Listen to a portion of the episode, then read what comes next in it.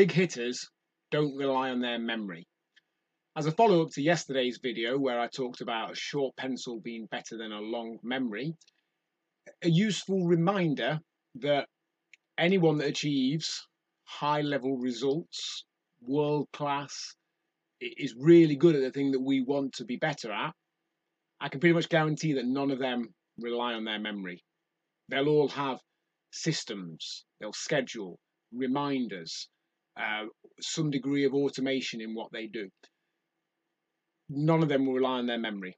Richard Branson won't rely on his memory for all the meetings and things he has to do that week.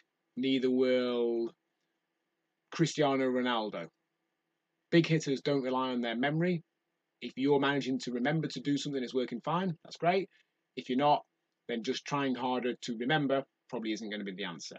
And again, as always, check myrise.co.uk for daily support and systems that can help you with that.